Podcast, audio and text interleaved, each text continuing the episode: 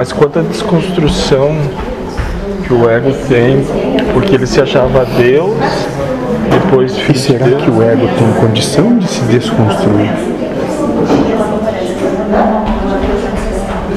É, então tudo que for dito pra ele, ele vai negar até a última. E aí parece que o chorão falou pra você que é quanto, assim, percentualmente pro espírito.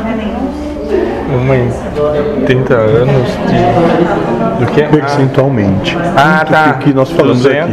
200% pro espírito. Numa escala de 100, o dobro, Sim, sim. Então, quanto sobraria pro ego? Metade de nada. é uma medida boa.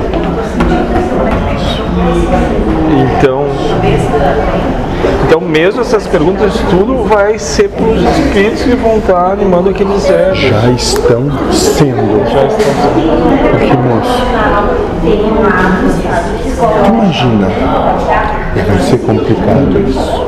Não, deixa eu beber isso.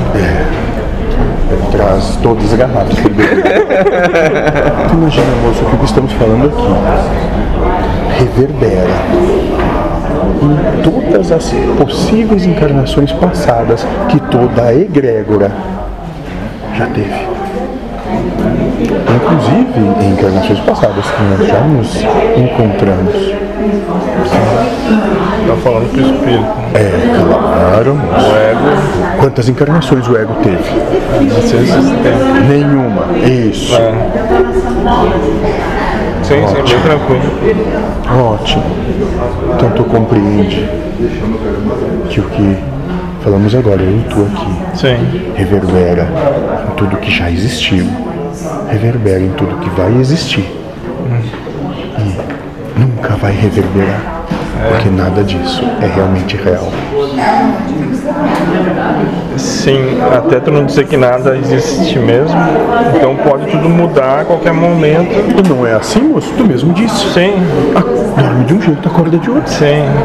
Não é assim que funciona ou me enganei no que tu falou? É. Não é assim lá onde tu trabalha. Sim, Cada um chega sendo um novo a cada dia. sim. Ótimo. Apenas que vocês têm os olhos abertos, Sim. É, se tu não porque tem todos informação. andam cegos, que presumem ver. Então, parece que Deus não dá a percepção àqueles que são presunçosos e grandes, Uhum. mas àqueles que se colocam pequenos. Abre, franqueia a possibilidade de ver.